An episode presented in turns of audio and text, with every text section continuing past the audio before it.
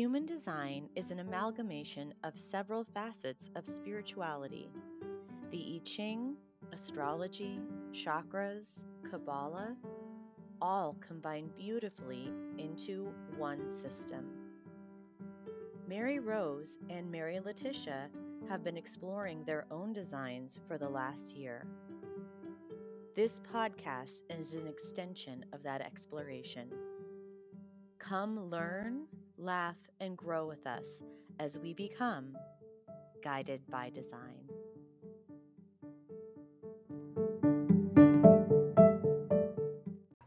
Good morning. This is Mary Rose. And I'm Mary Letitia. How are you this morning? I'm doing very well. I have a cup of Joe. My best friend's on Zoom with me. I really can't complain at all this morning.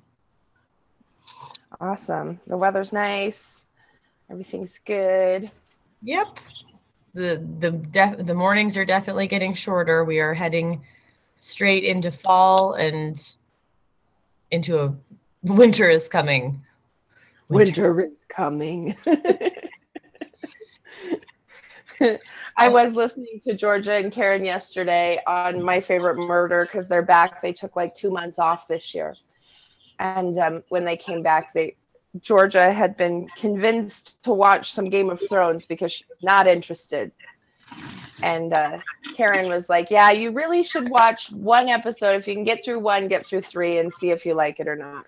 But remember, it's like a fantasy soap opera. Like that's what you're watching. Total fantasy soap opera with tits. so many boobs. So many boobs. Yeah, she was like, am, am I okay to watch the first episode with my dad? I guess she messaged messaged out on Twitter or something, and everybody was like, No, no, you are not. Do not watch this with your father. yeah, that's probably a bad idea. Because spoiler yeah. alert, dad get beheaded in the first episode. Well, and I think there's some incest in the first episode oh, too. Yeah. I knew the incest too because actually my husband was watching a movie the other day and he one of the characters was the the brother in that relationship. He's like, you know, he said something about it and I was like, "Oh, okay, that. All right." uh yeah, I didn't really get into Game of Thrones. I watched the whole first season. Um yeah, I'm I'm cool. I didn't really feel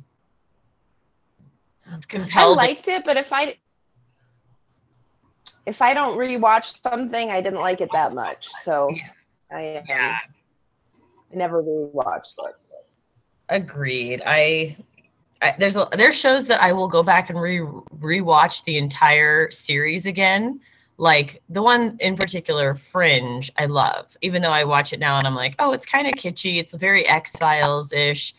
Um, we're, we're actually saying X Files Thad and Elora started watching X Files together from the beginning, and so we're, we're we watched last night, and it's like 1993. I'm like, holy shit, it's so old. Before cell phones, like before everybody carried a cell phone in their yeah. pocket all the time. There's a lot of landlines. I mean, they do have cell phones, but they're so like boxy. They're definitely the old cell phone. And yeah, not everyone has them. Can you imagine like that's so funny? Everybody can take pictures of everything now. So X Files stuff is like, but we still haven't seen many more aliens, I would say, even though we have cell phones to record everything. Oh, I think we've seen a lot more aliens since we've had cell phones. Did you watch that UFO series? No. On HBO. Well, you should probably not, watch it because yes. I'm not, I'm not a disbeliever in UFOs, but I definitely don't watch any TV shows about UFOs.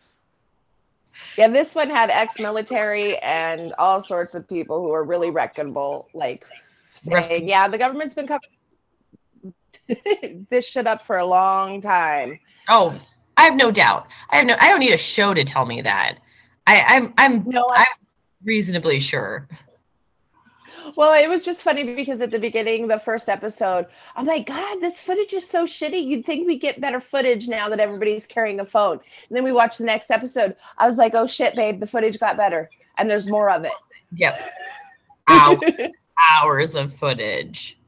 But I I heard another theory yesterday because they were they were talking and I don't even remember which podcast I was listening to, but they were talking about um, Bigfoot and how Bigfoot's probably a Neanderthal ghost. And I was like, oh shit, that makes way more sense. That's some flashy pictures.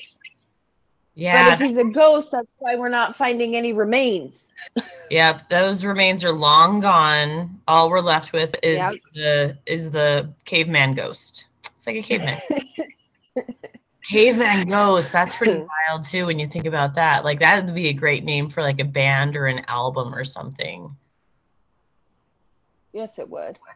Well, and it, and uh, we are stream of conscious recording today. Everybody, we will get to a topic, but right now it's just everything we're thinking of. And um, the movie The Net, talk about old technology in films.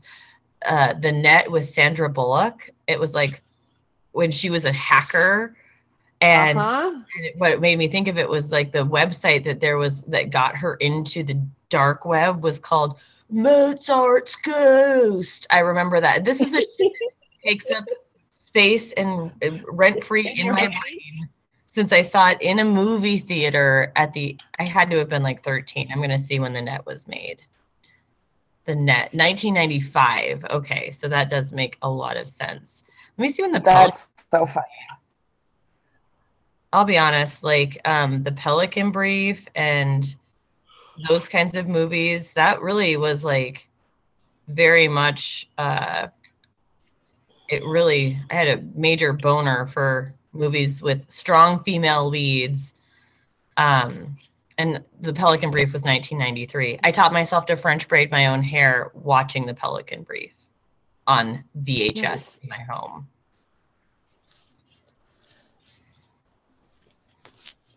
So, what? Okay, so you what? Any other new podcast since you just plugged old MFM and we've talked about them a million times before.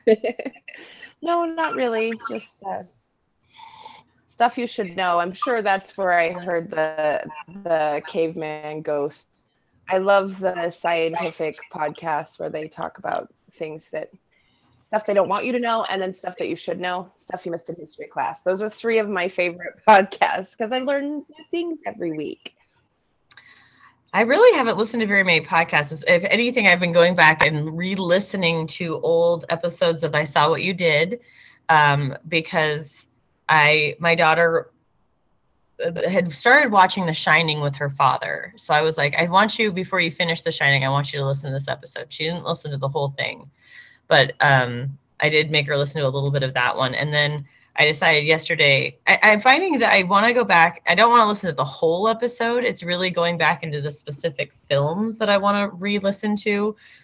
And um, so yesterday, I, I decided I wanted to go back and take a visit with Dante's Peak, just because I just love that that episode and that section. I mean, Joe versus the volcano. Don't get me wrong; it's great. Their conversation around it is great. I love that movie so much. But um, I was really more curious to because sometimes Coulter will say funny things like, like yeah, Oh, I said that we're gonna watch. Um, we should watch. I can't remember what it was, but then he's like, we should watch Dante's. I think you mean Dante's Peak, and I'm like, I always mean Dante's Peak. I'm trying to remember what it was. Is there another show with Dante in it? I can't remember. It was like literally last. We had this conversation. That was such an awesome episode too. I freaking love it. I do too. They laughed so hard in that episode. They did laugh so hard, and really uh, because, and it's because I love the episodes where I've seen both the movies. I I love the episodes where I haven't seen the movies, which is I actually really liked listening to the movie that they did along with The Shining, the one that was um, the Elizabeth Taylor Montgomery Clift movie, the the Tell Mama All, A Place in the Sun, that one where they talked about the that movie. Tell Mama All. That oh my god, it still makes me laugh. And me too, every time I think about it. Um, but yeah, I haven't really listened to very much new stuff this week. There hasn't been a lot of new episodes coming out for the podcast that I listen to. Um, and I have gotten a couple new books downloaded that I'm very, very excited about. One of which I'll tell you is called The Invisible Life of Addie LaRue, and it's by V.E. Schwab. And when I'd read about this, V.E. Schwab kind of writes, it's kind of like young adult. I'd read a book mm-hmm. um, that was really interesting, and I, I've got it in my bedroom. I'm not going to come up with the name of it, but it, it had like different versions of London that all kind of stack on top of each other magically. And so that was kind of an interesting book. But this one is about a woman who essentially like eternal life, but in exchange, but the bargain that she struck was that no one will remember her. So oh. she'll live forever, but no one will remember her. Like she'll meet someone, and within minutes of meeting them, they will start forgetting her. It's just, it's already it's fascinating, and I am super interested to see does, where the story goes. Does that seem like an own private hell to someone like you? Well, yeah. Oh, yeah. Especially to someone like me who, um, I just, I, I'm, I'm so intrigued about this because, like, I think it's the aspect of like could, can she have children and will her children remember her mm-hmm. and like it's kind of the reverse of losing your memory and dementia it's that everyone around you i mean i i think that just in the very first few pages of this book it's illustrating how desperately she wants this one to be different like this man to be different. She wants this person to kind of break through the curse and and remember her but it's just yeah. So i think it'll be interesting. I just started it within the last couple days. I got it through the library. I love if if you aren't checking out books digitally through a library everyone i suggest that you check to see if your library offers that service because i've been reading books for at least i feel like the last nine years 10 years digitally through my public library and it is um, yeah, it's amazing. The very first book I ever read through the library digitally on my phone was The Girl with the Dragon Tattoo. Was it? Mm-hmm. I remember. It's it's still that book haunts me. It's such a such a good book, such a good series. I kind of even read into the new series a little bit, but I think that would be one that I could easily go back and reread the the three main books I just haven't done it yet. So, oh, but speaking of rereading, in about eight days, September 18th will be the, the start date of my reread of my favorite book series, A Discovery of Witches. Um, the first book, literally the first day of the book, takes place on September 18th. And I have a guide. I'm such a nerd. I have a guide that tells me what chapters to read on what days to match up perfectly with what's occurring in the book from September 18th all the way through October 31st, which is torturous. It's torturous to, but I mean, it's such a once a year kind of experience. And I really do, then I just speed my way through the rest of the two books. I just like, so that's what I was just going to ask you. So that's just for the one book is from the September 18th through October 31st. Mm-hmm. I want to do that with you this year. Will you, the guide? Because I have it on audio so I could listen to it the same days that you do. Because I started it last year, but I didn't end up finishing it because spooky season was over and I moved on to something else. Because I didn't, I don't think I started it until, gosh, two or three days before Halloween. Yes, I can send you the calendar because I have a screenshot of the calendar and you can okay. so I set it up in my I use Google Keep, of course, and so I set it up so that it would um basically every day pop up a, a an image of this calendar that would say here here so I'm, I'm texting it to you right meow um, but you read okay. like chapter one and then you don't read again until the 21st, where you read two more chapters. And then you keep going. So maybe setting up your your if you go in, if you take the time, again, absolute nerd, deep, deep nerd shit right here. Um, setting it up so that each of your calendar days tells you what mm-hmm. chapters to listen to. Um, but yeah, it is it is my favorite book. I love it so much. And um, yeah, I'd love it if you. I, we even have a. oh my gosh, I feel like I'm outing myself in such a big way, but I even have a messenger group chat with a few girls where we set that up to do the real time reading so we can all be like, oh my gosh, it's so hard. Like, it's so hard not to just like blow through it and just read all of it.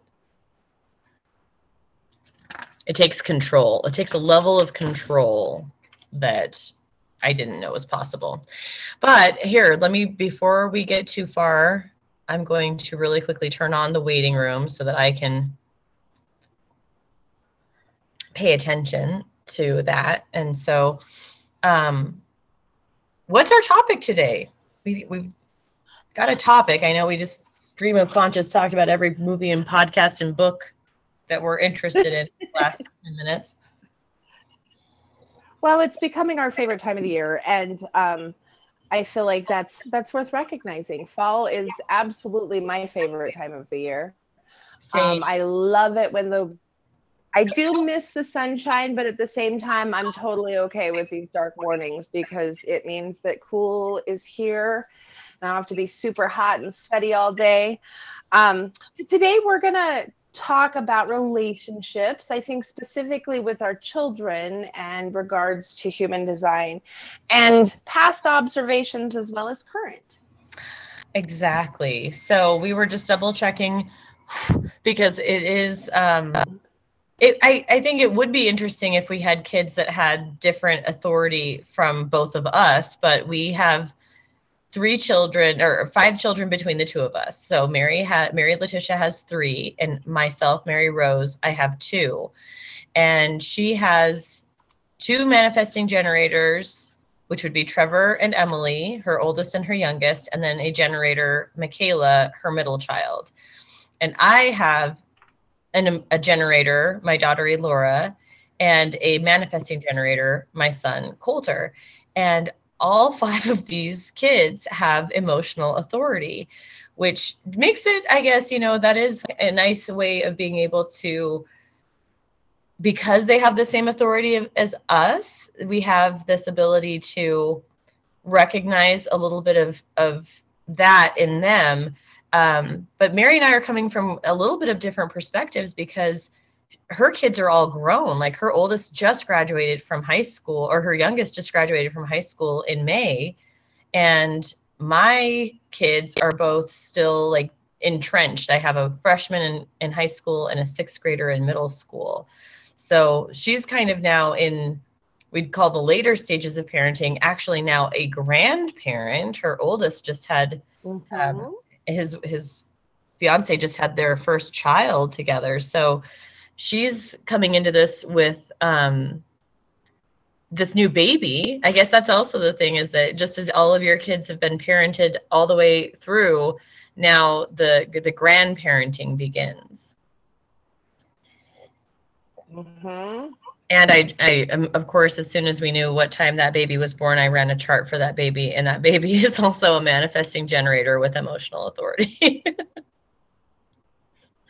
so I did just double check her dad because he's actually just a generator with emotional authority. Oh, is he? Oh, okay. Yeah, the only manifesting generator I have is Emily until I gotcha.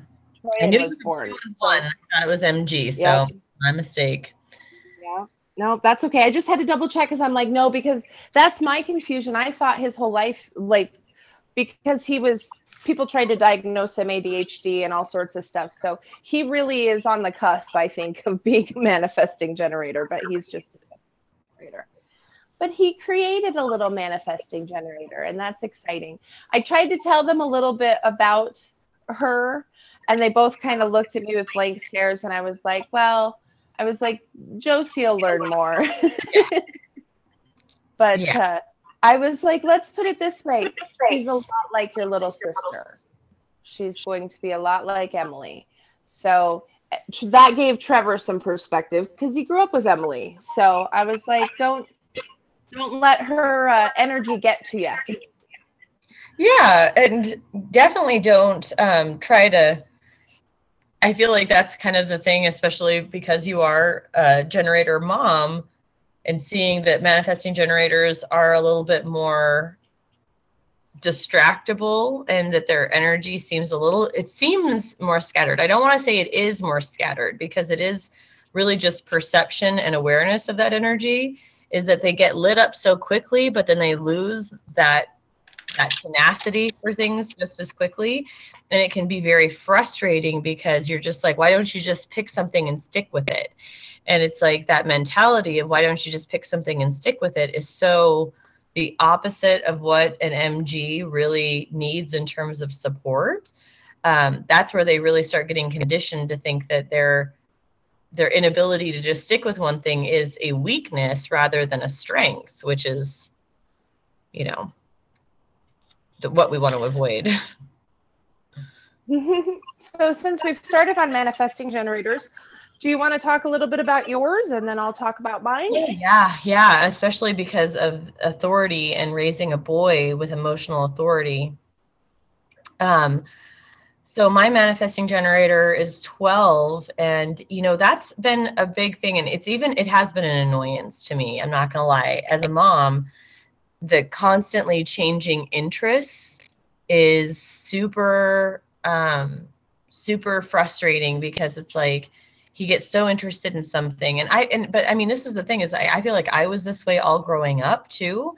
Um, so i have even some channels and some gates that might that might interpret be interpreted this way is like like i would go through a phase with country music or i'd go through a phase with the sandlot. I'd go through a phase with newsies. You know i had phases as a child. And so that did give me some compassion for coulter but his phases you know are um you know he just he goes through phases and every phase requires new toys and new bullshit which is the thing is like i didn't get new toys and new bullshit um, because most of my phases really did happen like when i was kind of adolescence and so my parents were, didn't really like um, entertain those phases i think the same way that i have but one thing that i've really encouraged and i've seen has been a consistent thing in his life has been cosplay and playing with costumes. He's always been a kid who loves to play with costumes. Um, and like I noticed that we had some dad shared some pictures with me recently, and he continues even to this day to think about costumes and what he can do. So I really think that like this kid, it's harder because because of the fact that he's so distractible that and he wants to just start building that plane he doesn't want to plan it at all. And I'm like, but here's the thing he gets so frustrated with the end result when he doesn't do any planning that then he tends to just throw the whole thing out the window. And I'm so I've been really working with him on talking about why you know it is important to take that vision that because like it's never as perfect as it is in his head he wants it to be as perfect as it is in his head but he doesn't really have the patience for himself to put in the time to make it as perfect as it is in his head. So that has been something that we've really talked through and especially with his emotional authority like he gets so frustrated at times and i'm like it's okay to be frustrated. And it's okay to even cry when you're frustrated. Like that is a normal response to being frustrated. Um, i'd rather you cry than hit something. So that's been a lot of you know really kind of talking to him about why it's okay to feel. I know that that is something that more boys need, whether they're emotional authority or not, is that the way that we feel is valid. And like, even on days he, he'll like, he'll cry and he doesn't know why he's crying. And I'm always like, it's okay. Like, that's okay. You don't have to know why you're crying. Really, the most important thing is just that you feel that, it, that you have a safe place here that you can just cry if you need to. That's it. I don't you don't have to explain to me. It's always that rational trying to rationalize why we why our feelings are coming out of our eyes and leaking out in the form of tears. And I'm I've really talked a lot about how there's no reason to be rational when it comes to emotion emotional reaction. Yes, I wish I wasn't so conditioned when my kids were younger about the crying thing because I was always told that you couldn't cry. Like that was a big deal in my house. Like don't don't be showing tears or I'll give you something to cry about. Yep. And and it was a real thing Like I would really get my ass beat if I couldn't stop crying. And as an emotional authority now, as an adult, I'm like, oh my God. And and I probably did some of those same things to my children when they were little. Now, as they grew up, I made sure that there was I seen the manif- the, the things that manifested from not being able to just cry. And um, I was a little late, but now my son is super sensitive, in my opinion. I know he cried when his daughter was born. I know he had a couple crying sessions while his wife was in labor and why he felt very helpless. And I felt good that I was able to talk to him a little bit about that before he went into that labor room and experience this because it is a very emotional experience to bring a mm-hmm. child into this world and to watch it as a helpless man.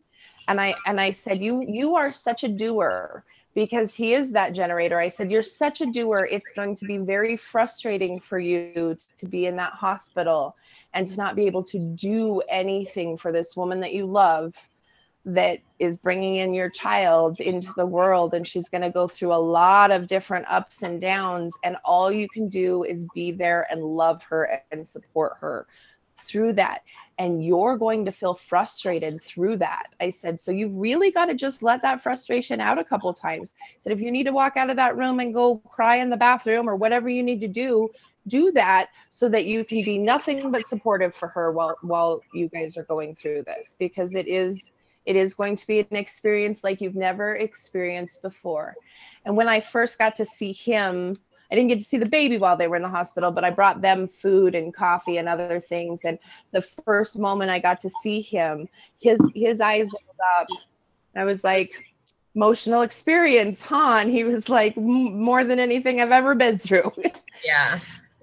And probably seeing you at while, you know, going through like we we kind of tend to think it's all mental but it's really like our body set you know even seeing our mom it releases like those like it, it triggers things inside of us. It's like you know the knowing that this this person saw you first when you were born and now she's witness she's seeing you after you've now had this life altering event and knowing that like she's played a role in you even getting to this point is still very like emotional. It gets me a little verklempt just thinking about it.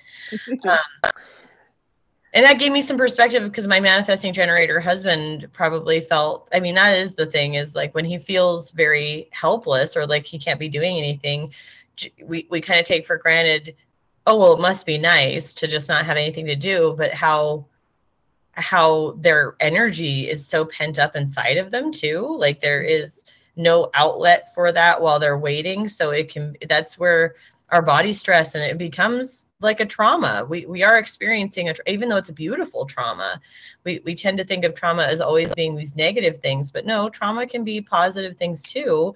And it's just like being able to then also recognize that release it in a healthy way you know say that it, you know some people labor in and of itself can actually probably cause things to happen that um, in the person not even having the baby that are trauma related that we might take for granted because we just think oh well you're getting a baby at the end of it so it should be no problem. And it's like no don't take for granted that just because there's a baby coming at the end does not mean that there's any less of a trauma happening and occurring. During the experience. Yep. Yeah during the actual experience. Um, but going back to manifesting generators, so my manifesting generator is 18. Um, she just graduated high school. And I think it's been really um, interesting knowing her emotional authority now um, and and watching her make some life decisions because she is very i want to do this oh i want to do this i want to do this um, and wanting it to to all fall together right, um, but not really listening to herself through this process. Mm-hmm. So um, immediately she was going to move out of the house. So immediately she started, you know, fi- trying to find apartments, and she's got two cats and a dog. Good luck. And that's kind of what I had said to her, and she got really angry with me and really frustrated with me. And I was like, "I'm I'm sorry. You go ahead and do your research and figure out maybe you can find something." And she comes back a couple weeks later and she's like it's impossible without spending $2000 a month to be able to get an apartment where I can have my two cats and a dog. I was like, yep. Um, so just watching her trying to make these bigger life decisions is interesting because I know she needs to go through an emotional wave while she's making these decisions.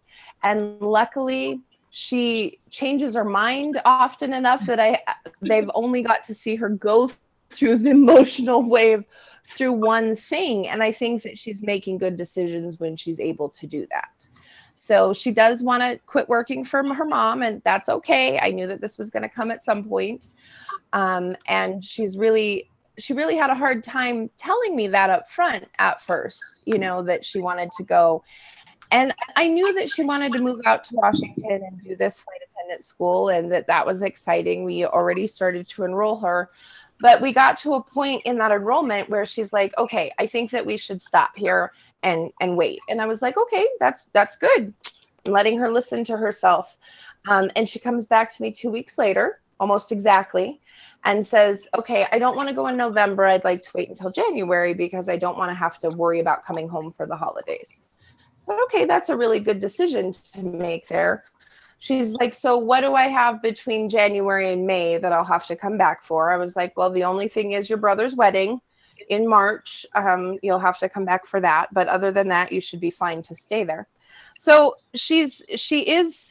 I think it's really nice to be able to see her take some time and have this emotional wave and be able to really think through that and feel through that in her gut and and come back to me and say okay well i think maybe this is what i want to do. And i do see as she's getting older that she is having a little more space between changing her mind every 5 minutes. Now food she's still changing her mind every 5 minutes but when it comes to life decisions she's actually really sitting on them for a minute. And i do like that.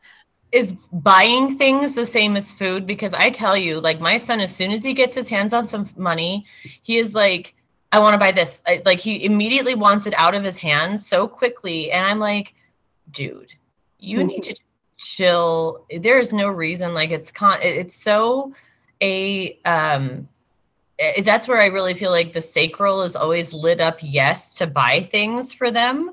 And then you're like, listen, if you keep going with that lit up sacral every time that you have a yes, instead of like giving yourself some time to think is this really a wise use of the little bit of money that i have right now? Um you know that i think that that's where when you when you don't give them easy access to their money and i know for an 18 year old it's not like you can do that anymore but like with coulter it's i i usually am like okay well keep that in mind think about it because you know you might change your mind and not to say that you can't change your mind or that you w- will change your mind but it's just yeah money is like one of those things that as soon as they have their hands on some money i feel like that is where their sacral because they're a manifesting generator they, their sacral is like yes! And but they they don't necessarily have that patience for the emotional wave to be able to say like is this really do will I want to will I regret this decision later just because I wanted to to have that sacral yes satisfied now?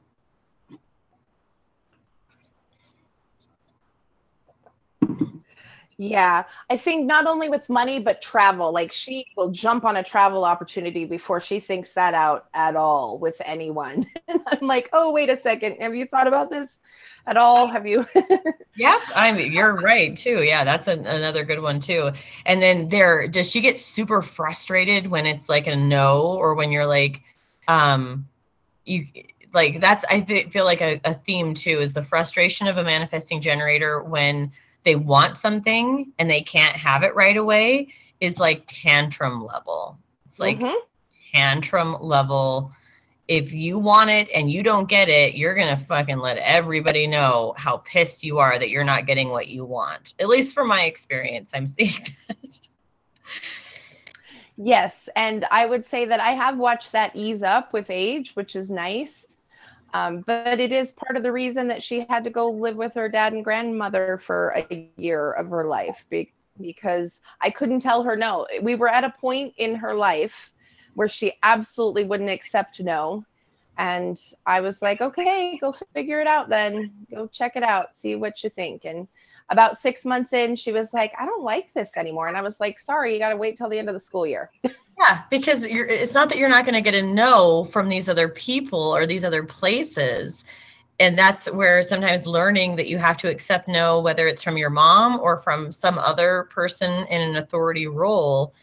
And I feel like that's where it, it yeah, you learn very quickly that the no is sometimes it serves you more than the yes does and i feel like that is mm-hmm. like the, the lesson that a manifesting generator will hopefully you know the, the lesson that if they learn it early enough that no's aren't there to, to hold them down and keep them down no's are there to give them space and time to make sure that their no or that the, that the yes is actually a real yes not just their, their sacral gets so lit up all the time with possibility and response. I mean, that's the thing. Their strategy being wait to respond. It's like life is always giving them something to respond to and say yes to all the time. And the sacral can be very tempting to listen to and be guided by all the time. But that emotional authority for big decisions, um, and maybe you know, spending ten bucks on something, wasting ten bucks is not a big decision, but it's like the eventuality that all of those ten dollars rolled up, you know, if you keep saying yes to all of those things every $10 that you have that's a hundred dollars eventually that you're going to wish you maybe would have given yourself more pause on um, because you don't get it back. I mean mm-hmm. you do. I mean abundance mindset means that yes you'll probably get it back but if you keep spending it that same way you're going to lose it just as quickly as you make it back from an abundance standpoint. Yeah, and for some reason, Emily got her mind wrapped around money pretty quickly as far as being able to save it for big things. And I think it is part of that travel bug that she's got. Mm-hmm. And she wanted to save up and to be able to buy, she really likes fancy cars. So, but now she's having trouble with her Jeep and she's thinking, and I'm like, this is something you rushed into. Like, she had the accident with her BMW and she really wanted a Jeep, this Jeep, and she's seen it all on looks and how it looked. And I was like, I need you to, you should stop and do some research. You should figure out how much some of these parts cost, how much it's going to cost to put new tires on it, all of these things. And I tried to make her wait a couple weeks before she purchased this Jeep. And she absolutely went back every day until this guy would let her buy this damn Jeep. And now she's a year later, she's like, well, about a year and a half later, she's like, my Jeep isn't running right and it needs this and it needs that and I need to get it in. And I'm like, yep, because you rushed into this decision. Yep. And you were trying to guide someone who wasn't interested in your guidance. Welcome to what it feels like Not to be a projector. And um, yeah, like, and I'm finding that is the thing is like, I'm, I am I am here to guide. And even if I'm not being invited, I'm still a parent. That is my job is to guide. Mm-hmm. And we have a lot of conversations with both of my kids about, you know, the fact that I I feel unheard so much as a parent unless I'm shouting. I mean, that's that's universal. Mm-hmm. That's not just a projector. That's universal. But, you know, when I I that tactic that I've changed and now w- that we've kind of talked about MGs, I'll talk about my generator is the um, the tactic of asking if she wants my advice and trying to be respectful when she doesn't. Like if I'm going to ask if somebody wants my advice and they say no, I can still slide it in, but then it's like basically it's just so that I can have an outlet for it rather than holding it inside me because that will just, you know, it's almost like okay, well, all I was going to say was this. And it's like okay, well, she didn't want your guidance. She's not going to take that guidance. Even if even if you think that you're slipping it in and someone's going to be listening to it um probably not. But we had a really good situation this last week of kind of an example of waiting to respond and using her emotional authority because she has been running cross country and her coach her coach is rather brusque she isn't someone who she's been coaching a long time. She's been coaching literally probably hundreds, if not a thousand kids through cross country. And so her delivery of things isn't touchy feely. It's not emotional. It's it's factual. Like you're this is what's happening. This is what needs to to change. And uh, you know, you need to change like basically she told got told you need to change your attitude and that she could be running varsity as a freshman. And she was and you know we kind of talked about hey that's not always everyone's goal. And you know that's okay. I said you know if that's not your goal that's okay. Yeah it's never been my ex- expectation for you. But i said my my cross country coach was never telling me as a freshman that i could run varsity. Like never. It wasn't because i wasn't there to do that. I was there to to run with my friends. And they and it wasn't highly competitive. I'm very grateful that my my coach was not a highly competitive coach. Um, for me at least. He he was comp- you know there were people better runners that he could work on and everything, but when she said that this was what happened that she got called over with her friend and she got told that they needed to change their attitude and stop running together i said well how did that make you feel? She's like pissed. I was pissed. I was like oh i i get that. I feel that. You know i could tell that you were pissed just by how you were telling me this story I said, and you know, I definitely don't fault you because I think that sometimes the delivery, some, you know, I'm not saying that she needs to change how she delivers this news, but I do think that delivery can um, be part of the reason that pisses us off. Our reaction isn't so much the words that are being said, but how they're being said. And that's exactly kind of what her response was. But, anyways, she, um, I said, you know, I, we talked through that feedback, and I just, I really said, you know, she's not wrong but if you if you don't want to run varsity, Elora, you need to be upfront with her and say, I don't want to run varsity. And you can tell her that that's not what you're there to do. And and you need to have that conversation. That's not my conversation to have. Um, and I will support you in your decision if that is your decision. I think her dad would probably be a little bit pissed if she no, but that's the thing is like moms aren't here to to I'm not here to make her competitive. I'm here to support her however she is. Um, and I said, but you know, I just want you to sit with this a little bit. I want you to feel through this because, you know, how you're feeling right now. I just want you to kind of read a little bit more deeply into what she said and and feel it out. And so over the next couple of days, she you know was feeling it out she was changing how she you know she was listening to the feedback she was applying some of the criticism that she got and then yesterday she got told that she was going to be allowed to run varsity this weekend in a race. And her coach actually said to her and, and her friend that she was really proud of them. And I think it was really that not I, am not giving taking any credit for this, but just really in that she showed her coach that she rather than basically having the attitude that her coach didn't know what she was talking about she took the attitude of okay well i i may may be able to change this even if it's not necessarily what i want.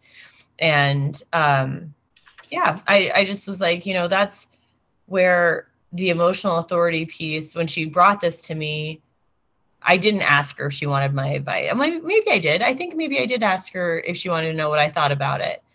And we talked about it. And i think that this was i love those tangible result things where i can say this is how we applied something that really actually maybe benefited the outcome in a way that that does align with within the scope of human design is asking somebody if they want my feedback when she said she was open to it telling her but not in a way you know that was like this is what you need to do. It's like I, you need to feel your way through this. If you feel strongly this way you need to talk to your coach. If you feel strongly the other way you need to start doing what she's told you to do. You know th- th- those are like the two ways that you can approach it. And now she had something that she could feel really proud about. And you know i think that that's that's my experience with my generator is you know giving her someone gave her something to respond to. And i really encouraged her rather than to go with the gut feeling of go fuck yourself. Um I'm like, she's coached a lot of people. She's not blowing smoke up your ass. If she if she didn't think you could run varsity, she wouldn't tell you. She thought she you could run varsity. Exactly. And I think it was nice for you to be able to say, hey, hold on just a second.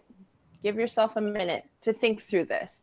And giving her the alter, alternate option. Like if you don't want to run varsity, tell her you don't want to run varsity. It is that simple. Um, but that is it, it's so amazing to feel and see those tangible results right away. You know, it was a you know about a week's worth of of her not just going with that instant pissed off gut reaction of yeah i don't i get out of my face coach and being able to a week week and a half almost two weeks later now she's going to be running varsity and on that level where her coach knew she couldn't be mm-hmm. i think yeah the, and i'm like there i think that your coach is a great example of someone who isn't really someone you're like we talked about this you're going to have bosses you're going to have all kinds of people that aren't going to deliver things in a way that that feels good to you and you're going to have Your to whole life. the feelings exactly of don't react and don't don't react to it in, in a way that will put you in a position of then being you know not really a troublemaker but you know definitely I know that she's better than just the the typical teenage response, although I expect the typical teenage response. That's why I knew she was pissed when when this happened. But um but she does have the benefit of being a little reserved in how she re- reacts to things. So she has a way of being reserved that I think that she wouldn't if she were probably a manifesting generator. I think that there would have been probably a little bit more of an Emily reaction, maybe some eye rolling, a little bit of heavy sighing. oh no, Emily would have immediately said, um, "I'm not like you. I'm not here to run fast. Thank you, though." yeah, um, exactly. and then she would have constantly been trying to make up that. Uh, then when she decided that she did, when she gave her that emotional authority, was like, "Well, actually, I do kind of start kind of want." She would have had a harder time coming back from that to show Correct that she was um, serious about it because she gave the flippant reaction. Mm-hmm. And I feel like that's where manifesting generators do. Learning that reservation of not reacting as we get older, and as Emily has gotten older, she probably has really learned that reaction it doesn't serve her the same way as it did when she was in middle school and even in high school because in adulthood reaction gets your ass fired sometimes mm-hmm. Yeah, and I do think that that's the other reason that I do love any sort of team sports or activities that you have an adult trying to guide you who's not your parent. I think it's really important life lesson for these kids in junior high and high school to do these extracurricular activities. It's going to give them ample examples of what you'll have as a boss because like you said not everybody's going to deliver everything in a way that is kind and you know some people like their information direct you're going to have some people that beat around the bush. It's really important mm-hmm. to, to experience some different leadership in your life besides teachers and besides your parents that have to guide you in a way that is more like a boss role. And i do feel like like that is one of the things as parents and anytime anybody does ask me for parenting advice i'm like enroll your kids in extracurricular activities because I think it's really important for them to learn to work with other kids of their own age mm-hmm. that are mm-hmm. not their friends and not their brothers and sisters. And it's really important to be able to take guidance from an adult that's not your parent and that's not your favorite teacher. Agreed. Yep. Coulter, it's been a little bit less about sports and more about things like choir, which I really love. And yesterday he's like, he said the F word to me yesterday eh, because he was like, he said, we had to stay late in choir today. And I said, oh, why? He goes, because my classmates can't shut the fuck up. Are you one of those? Uh, no, he's, he's, a sixth grader in a seventh grade class. He's like, I said, he's actually like, he said, of all of those kids, he's probably is the most respectful because he feels a little bit more out of place because mm-hmm. he's not he's a little bit i mean I, I think it's funny like seventh graders versus sixth graders it's it's like they're they're not really even upperclassmen. They're pretty much on the same level. I feel like it's but i'm really very proud of him and i'm interested to see um, this is going to be his last year to do honor choir and he really wants to do that again this year. Um, and that was great because he had a, a you know a woman teaching honor choir who she's dealt with boys for years. She's dealt with boys singing and their their rambunctiousness and everything for years. And so he sees her and he sees the frustration that she can feel. He sees all of those things and like he doesn't want to add to that. So I really think that like in that way he is his emotional connection with people and his empathy for people do give him that edge. He's not like shoving with other, you know, if he is shoving with other kids, I think he can really kind of pull it back and be like, oh, it, now it's time to focus and listen. Um, and so I'm I'm pretty proud of that kid for for the effort that he puts into those things. Is this his second year or third year? This would be his third year because he That's did it awesome. year one and then year two was COVID year. So this will be he did it fourth, fifth, and now sixth will be the last year that they get to do it. That's really exciting. And that's why I said extracurricular because on a mm-hmm. choir, choir something like that is just as important as a sports activity. Like you're still working with other people and having to coincide and work together and be able to sing together. And you're still being guided by somebody who's not your parent. And it's nice that he does have that emotional connection and that empathy. Does empathy come along with being a manifesting generator or does it come along with emotional authority or do you know? Um, I don't even know necessarily if it comes with either. I think that empathy is I think it does come with the emotion. I'm sorry, I think it is to come with your emotional authority because I think it is your um your solar plexus, your your being able to feel your way through things. But I think that it's also one of those things that it's been conditioned out of a lot of things, of course. We, we see that the conditioning really becomes a um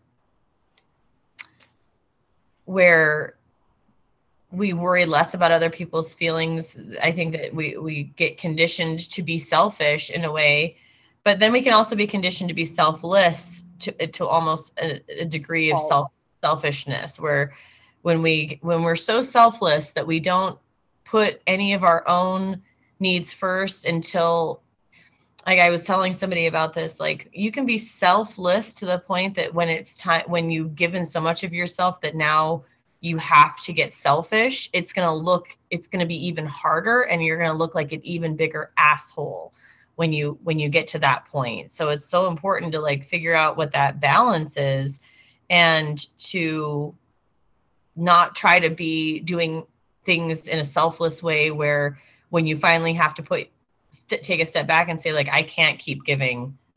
I, i'm i'm actually starting to get ill from all of this giving that because i don't think you want people like i don't know. I just think that it doesn't matter what people think about you but if you're worried that people are going to think you're an asshole for saying no just wait until you say yes so many times that then when you say no then you're the biggest asshole because people aren't used to it anymore Yep. I, I feel like I've experienced that in my life. I feel like I, I was uh, selfless to a martyr standpoint for a little while as a single mom. And I think you kind of got to be like, you got three kids, they all rely on you. You, you have to be selfless to a fault almost for a while. But I think by the time that they were hitting junior high, I was finally able to find some balance and do a few things that were very for myself. Kayaking was one of those things that I I specifically took on because it was something I needed to do by myself. So that, and my children at first thought that that was kind of selfish, and other people did too, I think. Um, but ultimately, you can't you can't give your everything to everyone, otherwise you have nothing left. Exactly. And that I, I I will say I feel like I'm a good example of I do take time for myself to a point that almost where I was even thinking about this because I somebody was talking on Facebook. I, I'm part of a projector group and there was this woman who was saying, you know, I have an MG husband and he doesn't recognize me and all this stuff. And I was like, you know, the thing is, is like I've been so self-recognizing that I don't wait for my partner to give me recognition anymore. Like we've been together for so long now that if I were waiting for my partner to be recognizing me, I'd be bitter as shit all the time. Um, I'm now so to the point that I can do all of those things myself that I don't even invite him to some things anymore because whether or not he's interested in them will not change my participation and i feel like sometimes that there he might be he might take on almost the bitterness of a projector from not being invited but it's like but you can only say no so many times before i stop inviting. You can yeah. only you can only express a lack of interest so many times before i decide. And and you know we don't like a lot of the same things. So it's like if i want to go to the the theater if i want to go to watch a movie that i want to watch i'll go by myself. I don't have a problem doing that. And but i also realized because i was reading this article in the guide i love this magazine and i probably will pay the $25 for the future issues because i just read it so slowly and i go through it but i read this great article yesterday from this um, this wonderful projector mom um, and i'm trying to remember where i was going with this where she was talking about because i was talking about doing things on my own. Oh it oh because i'm a projector that having both my kids at the same time is really difficult in some ways to be because they are both competing for my focused attention and my focus can only be on one person at a time so it's like when we're on family road trips and stuff it's so like ah, like shut up, you guys. It's so they fight so much. But it's so different when we're by ourselves, like when I'm in the car with Elora, or if I'm in the car with Coulter, or we're going and doing something just the two of us, they get the best out of me. And I feel like even Thad yesterday, we went to lunch together. He invited me out to lunch. And I'm that that connection of when someone invites me to do something one on one, and we have that time together versus in a group, they really do get my best in a way that if we try to do it where I try to tackle two things at once, taking both kids to go do something or go do this, it happens and it's going to happen. It's part of life. But at the same time, it's like, it's so important to take that time. It's so important to give that focus to one person at a time um, because our group dynamics frankly are kind of fucked. That's funny. I think that I mean ultimately most most parental relationships are better one-on-one, but I feel like as a group we traveled really well together even though we'd all get irritated. I think Emily was the only one that had a hard time, but she loves traveling so much that even as road trips together, that's some of the funnest times the kids and I ever had. When we road tripped down through, we took five days and went through Yellowstone and tent camped through Yellowstone for five days. Those kids still talk about that trip. And how much fun they had. And I'm like, God, we had such better vacations. But that's the one that they remember. Um, that one and our coast vacation right after Trevor graduated from high school are two of the two of the things that they talk about the most. And I think it's probably because we're all emotional authority and we're all generators or manifesting generators that we did travel really well together with one main goal of you know that's probably right because honestly my best vacations are the ones that i took by myself going places by myself. Um, and you know, and I that that feels like a very selfish thing to say. That feels like the, uh, the uh, but at the same time, like I loved our vacation to LA. I loved Yellowstone. I've loved going places with my family. Don't get me wrong. But if I were to point to the ones where I have felt the most at ease, it's when I travel alone. And mm-hmm. I don't do it very often, but I have done it a few times.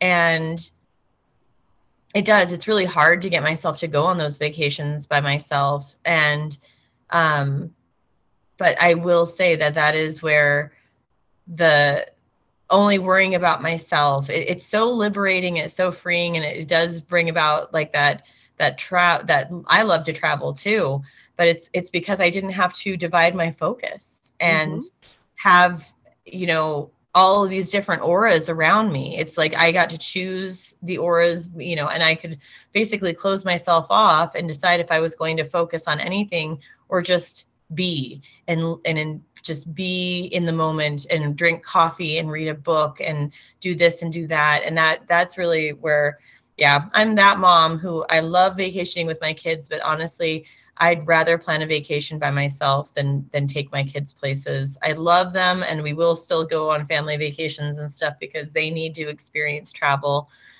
that way, but at the same time like I, I need to really not feel selfish about the times that I need to be able to say, okay, guys, this was great. And it's hard post pandemic. Like I keep wondering, should I plan to go someplace by myself or should I make sure that Thad and I go someplace together? Because as a couple, we need to have that time too.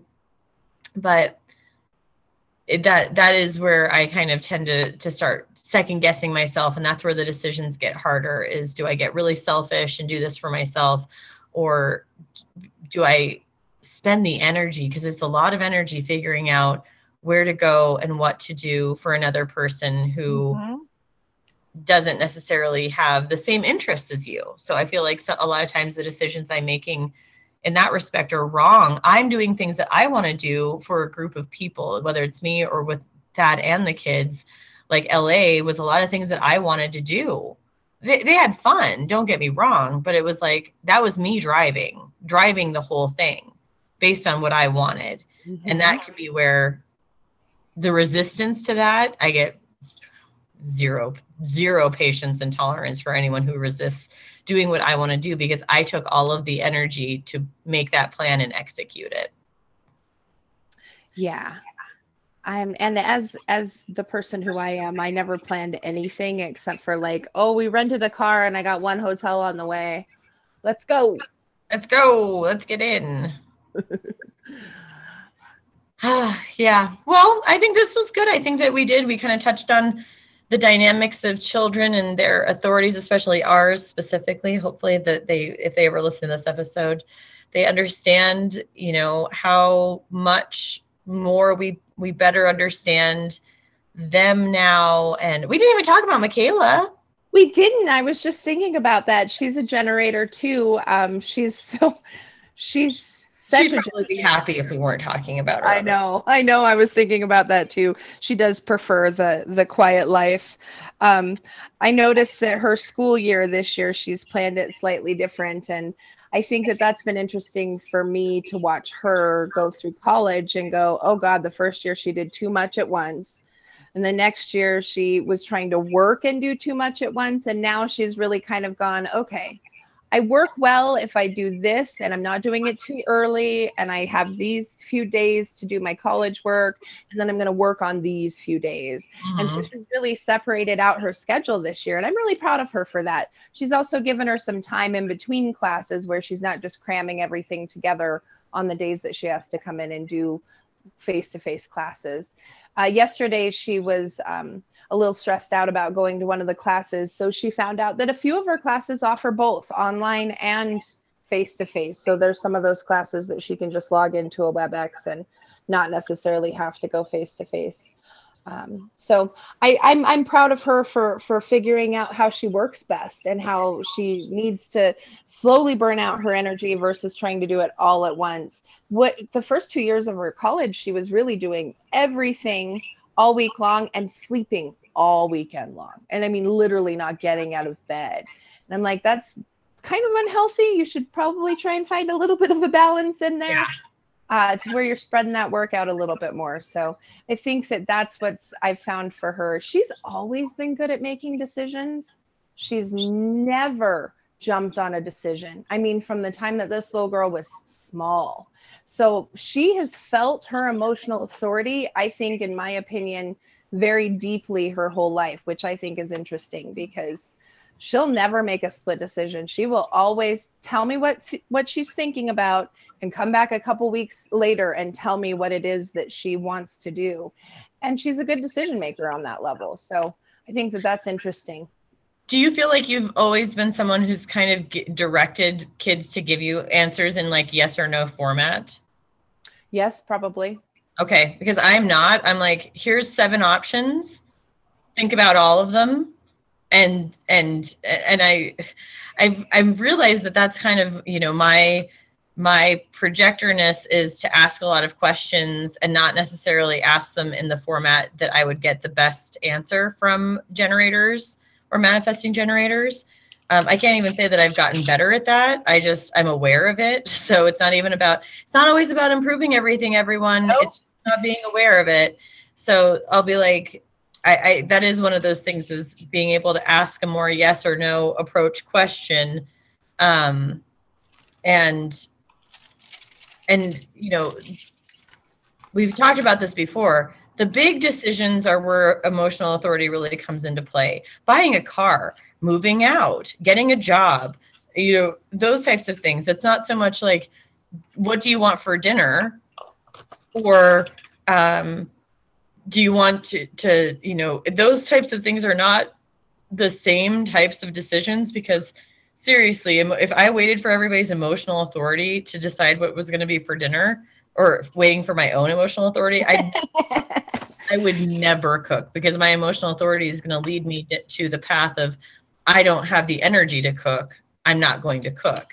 Mm-hmm. Um, so that's just I think the the awareness is that when you understand someone's human design and their authority better, you can kind of direct them to how their, their especially their strategy and, that you know every generator has a defined sacral. So that is where a yes or no question is going to be much more effective than um, well do you want this or do you want this?